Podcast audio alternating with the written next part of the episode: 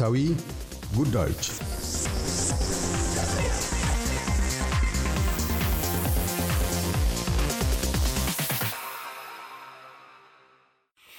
ሰላም ጤና ይስጥልኝ ውድ የኤስቤስ አድማጮቻችን እንደምን ሰነበታችሁ? ዓለም በተለያዩ ውጥረቶች ውስጥ ትገኛለች። ሰሞንኛው የሩሲያና የዩክሬን ጦርነት የዓለምን ገጽታ እየለወጠው ይገኛል። ዓለምን ለሁለት ከፍሎ አንዱን በመደገፍና በመቃወም አሊያም የጦርነቱን ሁኔታ ለማየት በመፈለግ እየጠበቁ በሚገኙ ወገኖች መካከል ዓለም እንድትወጠር አስገድዷል። ይህ ጦርነት ገና ከጅምሩ ብዙ ዳፋዎችን እያመጣ ሲሆን በተለይም በኢኮኖሚው ላይ እያስከተለ ያለው ተጽዕኖ በብዙዎች ዘንድ ተጠባቂ ግጭት ወይም ጦርነት አድርጎታል። በኢትዮጵያም ከሰሞነኛ የዋጋ ግሽበትና የኑሮ መወደድ ጋር ተያይዞ የዩክሬንና የሩሲያ ጦርነት ስሙ ተደጋግሞ እየተነሳ ይገኛል። ከጊዜ ወደ ጊዜ እየባሰ የመጣውን የኑሮ ውድነትና የኢኮኖሚ ግሽበትም እንቃኛለን። አብራችሁን እንድትቆዩ እንጋብዛለን።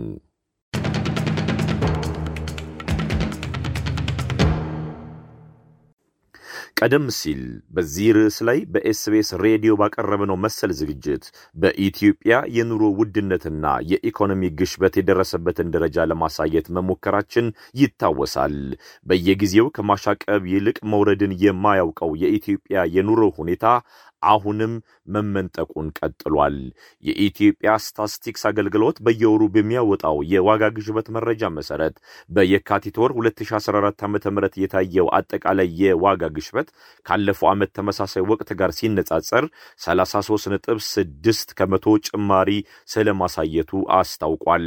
ከዚህ ውስጥም በምግብ ረገድ የታየው የዋጋ ግሽበትም ከአምናው ተመሳሳይ ወቅት ጋር ሲነጻጸር የ41.9 በመቶ ጭማሪ ማሳየቱ ቱን ተናግሯል።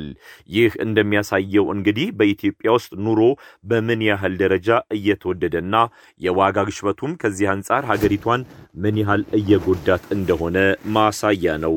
በኢትዮጵያ በማያቋርጥ መልኩ ለዋጋ ንረት መባባስ እንደ ዋነኛ ምክንያት ከሚቀርቡ ማሳያዎች መካከል የብር የመግዛት አቅም በአስገራሚ ፍጥነት መቀነሱ እንደ አንድ ማሳያ ይነገራል።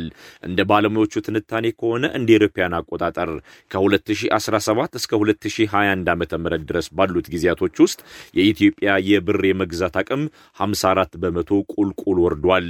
በአጠቃላይ ሲታይ በ10 ዓመታት ውስጥ የኢትዮጵያ የብር የመግዛት አቅም በመቶ እጅ ስለመውደቁ ነው ባለሙያዎች የሚናገሩት። ይህም ማለት በገበያ ላይ የሚገኙ ግብዓቶችን ለመሸመትና ለመጠቀም የሚያስችል አቅምን ብር አጥቷል እንደማለት ነው። ለማሳያነትም በየካቲት ወር 2014 ዓ ም በ700 ብር ይገዛ የነበረው አምስት ሊትር ዘይት አሁን በአስገራሚ ፍጥነት በ1100 ብር እየተሸጠ ነው። ይህ የመግዛት አቅም በቀናቶች ውስጥም ተጨማሪ ለውጦችን ሊያሳይ እንደሚችል ይገመታል። በብር አቅም መዳከም ምክንያት ገበያው ከቀን ወደ ቀን ሲጨምር፣ የብር የመግዛት አቅም ደግሞ ቁልቁል መውረዱ አነጋጋሪ ሆኗል። ወደ ኢትዮጵያ ነባራዊ ሁኔታ ከመመለሳችን በፊት ጥቂት መረጃን ስለ ዋጋ ግሽበት ብንነግራችሁ መልካም ነው ብለን አስበናል። የዋጋ ግሽበት በተወሰነ ጊዜ ውስጥ በአንድ ሀገር ውስጥ በዕቃዎችና በአገልግሎቶች ዋጋ ውስጥ ያለው ቀጣይነት ያለው ልዩነት ነው። የዋጋ ጭማሪው የምንዛሪ ዋጋ እንዲቀንስ ያደርጋል። እናም ከዚህ በፊት እንደነበረው መጠን የዕቃዎች መጠን ከእንግዲህ መግዛት አይቻልም እንደማለት ነው ይላሉ ባለሙያዎቹ። ከዚህ ቀደም በሚቀርብበት መንገድ ላይ በመመርኮዝ የተለያዩ መመዘኛዎችን በሚመለከቱ በሁለት ትልልቅ ምድቦች የተከፈሉ የተለያዩ የዋጋ ግሽበት አይነቶችን መለየት እንችላለን ይላሉ የዘርፉ ባለሙያዎች። ሌላው የዋጋ ግሽበት የሚለካበት መስፈርትም በባለሙያዎች እይታ እንደሚከተለው ተቀምጧል። አንድ ምርት ወይም አገልግሎት በተገልጋዮች ወይም ፍላጎት በጣም በሚፈለግበት ጊዜ ግን ብዙም አቅርቦት ከሌለ በኢኮኖሚ ውስጥ ሚዛናዊ ያልሆነ ነገር ይፈጠራል። አቅርቦቱ አነስተኛ ስለሆነ ሸማቾች የሚፈልጉትን ምርቶች ለማግኘት ከፍተኛ ዋጋ ለመክፈል ፈቃደኞች ሲሆኑ ይህ ድንገተኛ ልዩነት የዋጋ ግሽበትን ያስከትላል። አስፈላጊ የሸቀጦች እጥረት ሁኔታዎች በአቅርቦት መካከል አለመመጣጠንም አንደኛው የዋጋ ግሽበት ምሳሌዎች ናቸው። ከዚህ በተጨማሪም እንደ ትይዩ ገበያ ወይም ጥቁር ገበያና ግምታዊ ገጽታ ያሉ ተጨማሪ ተጨማሪ መዛባቶችም ለዋጋ ግሽበት እንደ ምንጭነት ይጠቀሳሉ። የምርት ወጪዎች ከጨመሩ ኩባንያዎች ምርቱን ለማቆየት የመጨረሻውን ምርት ዋጋ ይጨምራሉ። ይህ ሁኔታ በአንድ የተወሰነ ዕቃ ውስጥ አጠቃላይ ከሆነ የዋጋ ግሽበት መነሻ ሊሆን ይችላል። ከዚህ በተጨማሪም በዋጋ ማስተካከያዎች ላይ የሚወሰዱ እርምጃዎችም ለዋጋ ግሽበት መከሰት ምክንያት ሊሆኑ ይችላሉ ይላሉ። ከባለሙያዎቹ የዋጋ ግሽበት ማሳያዎች ትንታኔ መለስ ስንልና አውዱን ኢትዮጵያ አሁን ካለችበት ነባራዊ ሀቅ አንጻር ስንመነዝረው ደግሞ ተጨማሪ መግፊያዎችን ልንቅነቅስ እንችላለን። በኢትዮጵያ በተከታታይ እየታየ ለሚገኘው የዋጋ ግሽበት እንደ መንስኤ ከሚታዩ ማሳያዎች መካከል ለ16 ወራት ያህል ሀገሪቷ በጦርነት ውስጥ መቆየቷ፣ የሰላምና ጸጥታ ችግሮችና ሌሎችም ይጠቀሳሉ። ሰላም በሌለባቸው አካባቢዎች ተገቢው የንግድ እንቅስቃሴ ከማድረግ ይልቅ በጥቁር ገበያ የሚደረጉ ግብይቶች መብዛት፣ ሀገሪቷ ለጦር መሳሪያ ግዢዎች የምታወጣው የዶላር መጠን መጨመር፣ ጦርነቱን ተከትሎ የተጣሉ የኢኮኖሚ እቀባዎችና የንግድ እንቅስቃሴዎች መቆራረጥ ለዋጋ ግሽበቱ በተጨማሪነት ሊነሱ የሚችሉ ናቸው። ከላይ ለማንጸሪያነት ያቀረብነውን የዋጋ ግሽበት ማሳያ ለማጉላት ብንፈልግ እንኳን አንድ ምርትን በዋነኛነት ጠቅሰን የኢትዮጵያን አሁናዊ ሁኔታ ማነጻጸር እንችላለን። ለዚህም በአብይነት የምናነሳው የዘይት ጉዳይ ነው። የዘይት ጉዳይን ብቻ ብናነሳ ኢትዮጵያ ውስጥ በዓመት እስከ ዘጠና በመቶ የሚሆነው የዘይት ፍላጎቷን በፓልም ዘይት ታሟላለች። ለዚህ ፍላጎት መሟላትም በፓልም ዘይት ምርታቸው ከሚታወቁት ኢንዶኔዥያና ማሌዥያን ከመሳሰሉ ሀገራት ከፍተኛ መጠን ያለው የፓልም ዘይት ታስገባለች። ከዚህ በተጨማሪም የዘይት ፋብሪካዎቿን በተመሳሳይ የውጭ ምርት ግባት ጥገኞች ሆነው ይገኛሉ። የግል የዘይት ፋብሪካዎቹም የፓልም ድፍድፍን ወደ ሀገር ውስጥ በማስገባት በሀገር ውስጥም የፓልም ዘይቶችን ያመርታሉ። የተቀሩትን የዘይት አይነቶች ደግሞ የግል ተቋማት በኢትዮጵያ እንዲያመርቱና ከውጭ እንዲያስገቡ ይፈቀድላቸዋል። በዚህም መሰረት አንድ ሜትሪክ ቶን የፓልም ድፍድፍ ዘይትን በ1407 ዶላር ተገዝቶ ወደ ሀገር ውስጥ ይገባል። ይህ ምርት የንግድ ሰንሰለቱን ጠብቆ ተጠቃሚው ጋር ሲደርስ ከፍተኛ የዋጋ ንረትን ያስከትላል። ቀጣይ ተናጋሪያችን ስለ ሰሞነኛው የዋጋ ንረት ይህንን ይላሉ። እኔም በጣም ነው የማመሰግነው እድል ስለሰጠኝ። የኑሮ ውድነቱ በጣም አሳሳቢ ደረጃ ደርሰናል። እንዴትም እንዴት ሆዳችን ሞልተን ማደር እንዳለብን እያሳሰበን ነው። በጣም አስመርሮናል። የሰው ልጅ እንዴት ነው ዘይት አንድ ሺ አንድ መቶ ብር ሊገዛ የሚችለው? አስራ አምስት ቀን እኮ አይቆይም አንድ ሺ አንድ መቶ ብር ገዝተው። በጣም በጣም አስመርሮናል። እጅግ በጣም በቃ ልንችለው አልቻልንም። ክብደቱን በቃላት መግለጽ አልችለውም። እኔ አሁን እኮ የመኖርና ያለመኖር ህልውና ውስጥ ነው የገባ ነው። እንዴት መኖር እንዳል በቃ ህይወት ነው። አሁን ይሄ ልጆች አሉ፣ ቤት ልጅ አለኝ። እኔ አሁን እንዴት ነው በቃ እንዴት ነው እሱን ሆዱ ሞልቼ ማደር የምችለው? በጣም እያሳሰበኝ ነው። በጣም ከባድ ነው። ስምንት መቶ ሰባት መቶ ስንገዛው እኮ በቃ በዚሁ ነው የሚቀጥለው እየተባልን ነበረ ያኔም። አሁንም አንድ ሺ አንድ መቶ ሲገባ ከዚህ በኋላስ ምን ዋስትና አለን? ዋስትናችን ሁሉ እኮ በቃ አሁን እኮ መንግስት የለም ብለን እኮ ነው የምናስበው። ሀይባይ እኮ አጠዋል ነጋዴዎቹ። በጣም አሳሰ መንግስት ግን አለ። በጣም እያሳሰበን እኮ ነው። በቃ እንዴት ነው እንዴት ነው በጣም እንዴ እኔ እየበላው መቼም ያኛው ደግሞ ተዘግቶ አያድርም አይደለ? ለህይወታችንም ከሆነ አስጊ ደረጃ ደርሰናል።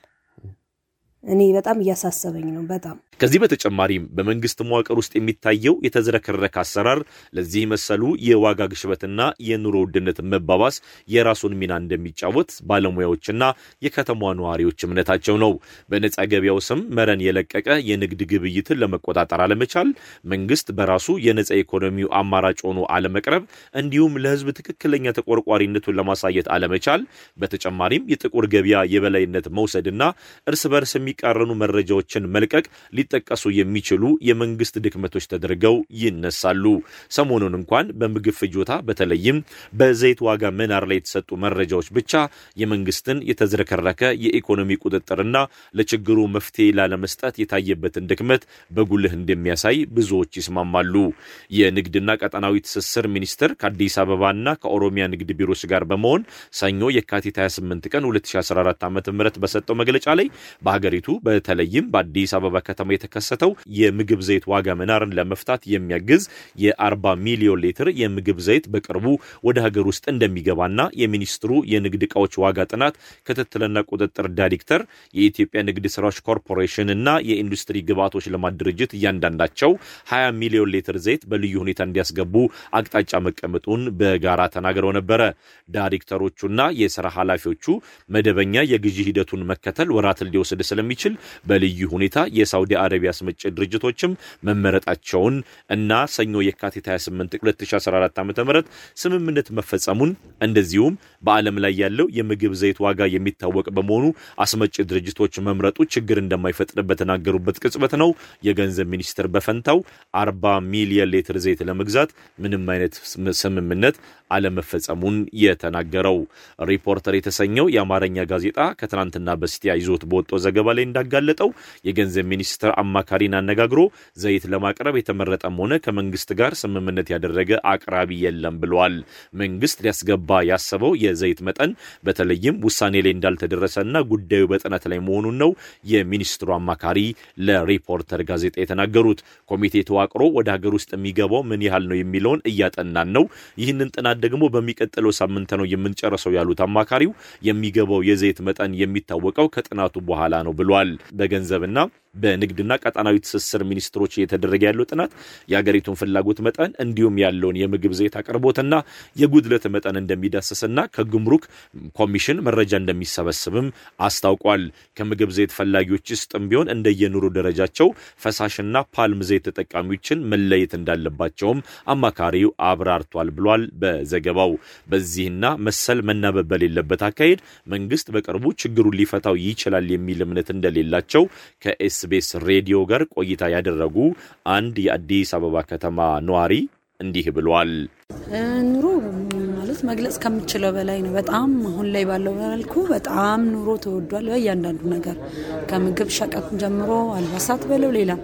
ግን ያው ሁሌ እለት እለት የምትጠቀምበት ነገር ደግሞ ምግብ ነው።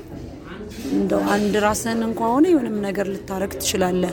ቤተሰቦች ካለ ሶስት አራት አምስት ቤተሰብ ካለ ከባድ ነው የሚሆነው እና እንደ መንግስት ሰራተኛም ብቻ ሳይሆን እንደ አንድ ግለሰብም በጣም ከባድ ሆኗል። በተለይ ደግሞ በጣም ብዙ ቤተሰብ ለሚያስተዳድር ሰው ደግሞ እንግዲህ አስበው ምን ያህል ከባድ እንደሚሆንና ምን እየተደረገም እንዳለ ሊገባን አልቻለም። በሁሉም መስኩ ነው። በተለይ የምግብ ሸቀጦች ዘይት እንዳየኸው ነው እስከ አንድ ሺህ ብር የደረሰበት ነው። ጤፍ፣ ሽንኩርት፣ ሌላም ሌላም አትክልቶችን ጨምሮ የኢንዱስትሪ ውጤቶችንም እነሱ ሁሉ ውድ ሆነዋል። እኔ ግራ ነው እኮ የሚያጋባ። አሁን የደሞዝ ጭማሪ ኖሮ እነዛ ነገሮች እየጨመሩ ቢመጡ እንደው እሺ ብለህ የምትወስደው ነገር አለ። ደሞዝ ባለበት ሁኔታ ሆኖ እንደዚህ ደግሞ የኑሮ መጨመር ወይም የነዚህ ቁሳቁሶቹን ጨምሮ የምግብ ውጤቶች መጨመሩ ግራ ይገባሃል እኮ። ተስፋ እኮ የሚኖርህ የሆነ ነገር ደሞዝ ላይ ድጎማ ቢደረግ፣ በተለይ መንግስት ሰራተኛ ታውቀዋለህ፣ ቀጥተኛ የግብር የሚቆረጥበት ነው። ቀጥተኛ ወዲም ወዲም ሊያጭበረብረው ምን ሊለው የሚችለው አይደለም። ሌላውስ በሆነ በሆነ ነገር የዕለት ገቢውን እንዲህ ሊያደርግ ይችላል፣ ያካክሳል። አንተ ግን ምን ልታደርገው ትችላለህ? ቤት ኪራይ አለ፣ የምግብ የምናምን የልጆች ትምህርት ቤት እያልክ እና ተስፋ የሚሰጥ ምንም ነገር የለም። በመንግስት በኩልም ደግሞ እንግዲህ ገበያውን ለማረጋጋት እያደረግን ያለ ነው አለ ይሉሃል። ግን ስትሄድ ሸማቾች በለው ሌላም ሌላም ቦታ ላይ አቅርቦቱ ያለበት ቦታ ላይ ስትሄድ ግን የምታገኘው ነገር የለም፣ ምንም ነገር የለም እና ከባድ ነው። ሌላው በመንግስት መረጃ አሰጣጥ ላይ የታየው ክፍተት የዘይት አምራቾቹ የፓልም ዘይት ድፍድፍና የውጭ ምንዛሪ እጥረት እንዳጋጠማቸው ሲናገሩ፣ የከተማዋ አስተዳደር የንግድ ቢሮ ኃላፊዎች ደግሞ የችግሩን መንስኤ ከሰሞነኛው የሩሲያና የዩክሬን ጦርነት ጋር አገናኝተው ችግሩን ሌላ መልክ ያስይዙታል። በአዲስ አበባ ከተማ ያጋጠመው የሰንፍላወር ወይም የሱፍ ዘይት እጥረት እንጂ የፓልም ዘይት ድፍድፍ እጥረት አልተፈጠረም ይላሉ የቢሮ ኃላፊዎቹ። ለዚህም እንደ ማሳያ የሚያቀርቡት ዩክሬን ከፍተኛ የሱፍ ዘይት አምራች ሀገር መሆኗን በማስታወስ በጦርነቱ ምክንያት አስመጪዎቹ ምርት ማግኘት ባለመቻላቸው ነው እጥረቱ ያጋጠመው ሲሉ ሌላ ተጨማሪ ምክንያት ያቀርባሉ። በአንጻሩ በኢትዮጵያ ለገጠመው የኑሮ ውድነት ምክንያቶችም በርካቶች ስለመሆናቸው ነው በተቃራኒ ወገን የቆሙት ባለሙያዎች የሚያስረዱት። ቀዳሚዎቹ ግን ከዓመት ዓመት መጨመር እንጂ መቀነስ የሚያሳየው ከፍተኛ የዋጋ ግሽበት አንደኛው ምክንያት መሆኑን ይናገራሉ። ይህ በየዓመቱ መጨመር ብቻ የሚያሳየው የዋጋ ግሽበት ግሽበት መንስኤው መሰረታዊ የሆኑ የምጣኔ ሀብት መዋቅሮች አለመስተካከል ጋር ተያይዞ የተከሰተ ስለመሆኑ ነው የሚያስረዱት። ቀሪዎቹ ደግሞ ወቅታዊ የሆኑና የአገሪቱ ምጣኔ ሀብት ፈተና ውስጥ የሚጥሉ ክስተቶች መሆናቸውን ያሳያሉ። በኢትዮጵያ ውስጥ ምርት የሚያመርቱ አብዛኞቹ ኢንዱስትሪዎች ከውጭ የሚገባው ግብዓት ላይ የተንጠለጠሉ በመሆናቸው ይህንን ችግር ለመፍታት ያላቸው ሚና ማነሱንም ነው ባለሙያዎቹ የሚያሳዩት። በኢትዮጵያ እየታየ ያለው የኑሮ ውድነት ዘላቂ መፍትሄ ሳያገኝ ከቀጠለ ሀገሪቷን ውስብስብ ወደሆነ ችግር ሊመራት እንደሚችል ባለሙያዎችና የከተማዋ ነዋሪዎች በጋራ ይስማማሉ። ለመሆኑ በኢትዮጵያ ከጊዜ ወደ ጊዜ እያሻቀበ እንጂ መቀነስን የማያሳየው የኑሮ ውድነት ጉዳይ ማብቂያው መቼ ይሆን? መንግስት የንግዱ ማህበረሰብና ጉዳዩ የሚመለከታቸው ባለሙያዎችስ መቼ ይሆን በጋራ ተቀምጠው መክረው ከጊዜ ወደ ጊዜ እየናረ ለመጣው የዋጋ ንረት መፍትሄ የሚያበጁለት? ከሁሉም ከሁሉም በሀገሪቱ ደረጃ በየጊዜው እየናረ ለሚሄደው የምግብ ዋጋ ፍጆታ መጨመርም መፍትሄው መቼና ከየት እንደሚመጣ ለማወቅ ጊዜያቶችን መጠበቅ የግድ ይላል። ለዛሬ ብለን ያሰናዳንላችሁና ወቅታዊውን የኢትዮጵያ የዋጋ ግሽበት ወይም የኑሮ ውድነትን የዳሰስንበት አጠር ያለው አጠቃላይ መርሃ ግብራችን ግን ይህንን ይመስላል። ለኤስቤስ ሬዲዮ በፍቃዱ አባይ ከአዲስ አበባ እያደመጡ የነበረው የኤስቢኤስ አማርኛ ፕሮግራምን ነበር። የፕሮግራሙን ቀጥታ ስርጭት ሰኞና አርብ ምሽቶች ያድምጡ። እንዲሁም ድረገጻችንን በመጎብኘት on demand እና በ SBS mobile app ማድመጥ ይችላሉ። ድረገጻችንን SBS dot com dot au Amharic ን ይጎብኙ።